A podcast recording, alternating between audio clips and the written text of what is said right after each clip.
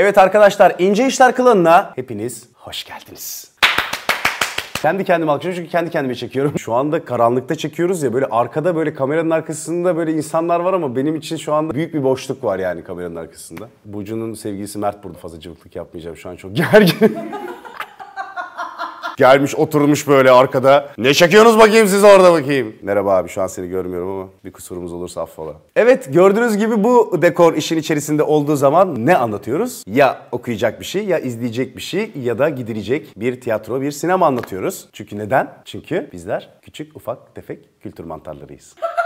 Azınlık olmamızın verdiği dayanılmaz hafiflikle böyle entelektüel şeyler yapıyoruz. O yüzden daş yiyoruz. Peki bugün ne anlatacağız? Geçen sefer kitap yapmıştık. Bu sefer dizilerle ilgili bir şey anlatacağız. Ve benim gerçekten bu hayatta en sevdiğim dizilerden bir tanesi olan Black Mirror serisinde ilişkilerle ilgili olan birkaç tane bölüm var. Onları anlatacağız. Bu arada Black Mirror gerçekten benim çok hayranlıkla izlediğim dizilerden bir tanesi. Charlie Brooker yazarı, ruh hastası bir adam. Ben onunla bir röportaj yapmıştım Cosmopolitan dergisi için. Adam İngiltere'de ben de şeyle bağlanıyorum. Telefonla bağlanıyorum adamı bu arada. Tele röportaj yaptığın zaman şöyle bir şey yapıyorlar sana. İşte sana bir numara gönderiyorlar. Şu saatle şu saat arasında arayabilirsin diyorlar. Ben de arıyorum. E biz Türkiye'den abi çalışkın değiliz ki. Ben telefonu aradım. Zannediyorum ki yani sekreteri çıkacak. Onun bir sekreteri daha çıkacak. O beni başka bir yere bağlayacak falan. Aradım adamı tak Charlie Brooker açtı telefonu. Anam böyle sesim titredi. Dedim Charlie Brooker'la mı görüşüyorum? Dedi, Charlie Brooker'la görüşüyorsun. Dedim şu an çok heyecanlandım. Hiç heyecanlanma Londra trafiğindeyim dedi. Gayet rahat olabilirsin. İnanılmaz samimi bir adamdı bu arada. Çok tatlı bir röportaj yapmıştık. Cosmopolitan'da var. Herif öyle marjinal bölümler yapıyor ki adamın zaten yaptığı dizilerin ilk bölümü bir işte kraliçenin varisi mi kaçırılıyor, bir şey kaçırılıyor. Eğer ki bir domuzla sevişmezsen ekranın önünde öldürürüz diyorlar. Adama bir de kraliçeden de baskı gelince herif ekranların önünde domuzla çiftleşmek zorunda kalıyor. Bak sen Türkiye'de böyle bir şey yap hadi bakayım.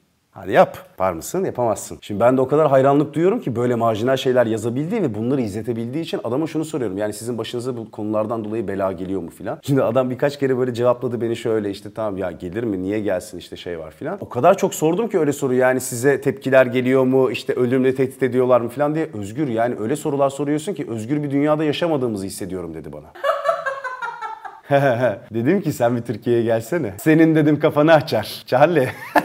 sen orada İngiltere'de adada çok güzel yaşıyorsunuz da siz. Gel bakayım yap burada diye. Ama onun dışında gerçi her bölümü çok iyidir. Yani son sezonu evet yani beklentiler çok yükseldiği için tamam çok güzel ama tabii ki beklentileri karşılamayacak. Çünkü o herif çıtayı artık arşa koydu bence. Ama her bölümü çok güzeldir. Biz de burada her bölümünü değil ama ilişkilerle ilgili olan bölümlerini anlatacağız. İlk anlatacağım şey dördüncü sezonun dördüncü bölümü. Hang the DJ bölümün ismi. Bu bölümde şunu anlatıyor. Bir çifte yani ayrı ayrı insanlara birer alet veriyorlar. O alet senin ne zaman kiminle buluşacağını ve nerede buluşacağını, buluştuktan sonra nereye gideceğini ve ilişkinizin ne kadar süreceğini söylüyor. Şöyle bir alet buradan soruyorlar. Şöyle küçük yuvarlak bir alet. O alete işte gidiyorlar. İşte şurada buluşmam var diyor. You have a date. Okay. Gidiyorlar. Date yaptıkları yani buluştukları yer hep aynı. Gidiyorlar orada o kafede buluşuyorlar işte restoranda. Yemekler belli. Yani gelen yemekler belli. İşte birlikte olacakları dakika belli. Ondan sonra gidecekleri ev belli falan. Böyle bir sistem var ve başarı oranı %99.9 diyor koçluk.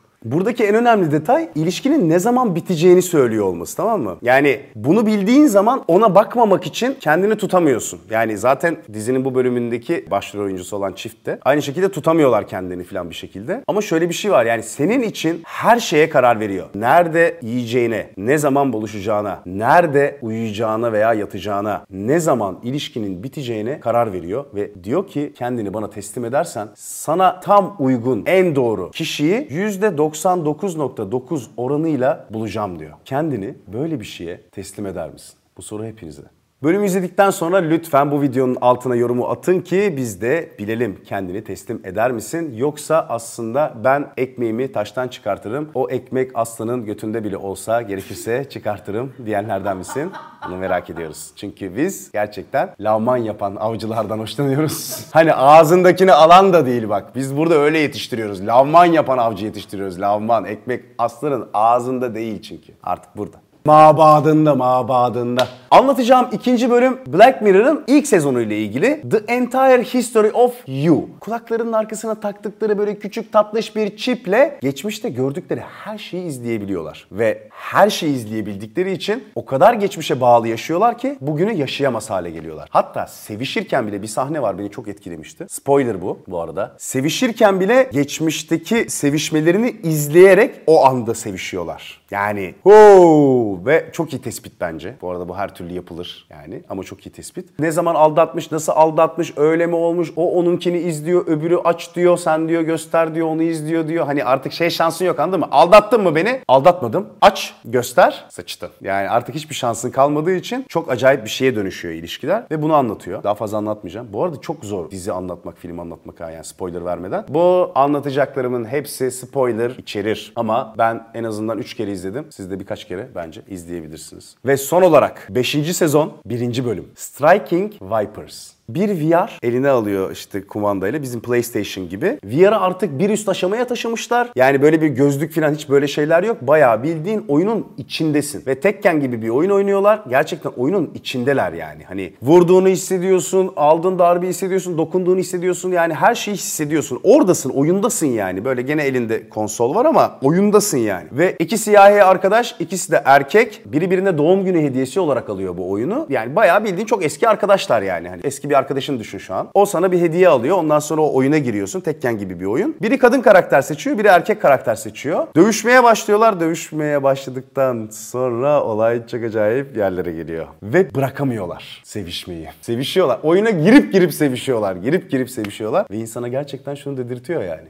Ben olsam yapar mıydım acaba? Hani erkek olanla ilgili şu anda eminim ki hiç kimsenin sorunu yok. Ama arkadaşı kadın olan karakteri seçiyor ve diyor ki yani sana şu an yaşadığım şeyi tasvir edemem. Yani orgazmı tasvir etmeye çalışıyor. Edemiyor tabii ki bir erkek olarak. Ama yani bırakamıyor da. Ve insana şunu sorduruyor yani gerçekten ben böyle bir imkan elimde olsaydı bir kadın karakter olup bir erkek oyuncuyla bunu yaşar mıydım diye sorduruyor. O yüzden de insanda hep şu var yani kadın orgazmını tatmak ister misin? Aslında soru bu. Yani bütün dizinin özeti bu. Bir kadının seks sırasında ne yaşadığını bir erkek olarak gerçekten merak eder ve bunu yapar mıydın? Bu da sorularımdan bir tanesi. Ben yapardım ha. Ben de yapardım. Çok netim bu konuda. Yani kadınlısını yapardım, erkeklisini yapardım, onu yapardım, bunu ya. Yani artık oyundan beni şey yaparlardı. Gelip gerçekten hani Ferrari'ye LPG taktırmış adam gibi ya siz bunun bokunu çıkarttınız deyip benim elimden alırlardı o oyunu. O zaman izleyen ya da izlemeyen bu konularla ilgili ne düşünüyorsanız ve cevaplarınız neyse bu marjinal sorulara lütfen videonun altına yorumunuzu atınız. Ayrıca da beğenip paylaşınız. Lütfen ince işleri önemseyiniz, kucaklayınız ve korkmayınız. Çünkü bu işler ince işler. Sevgiler.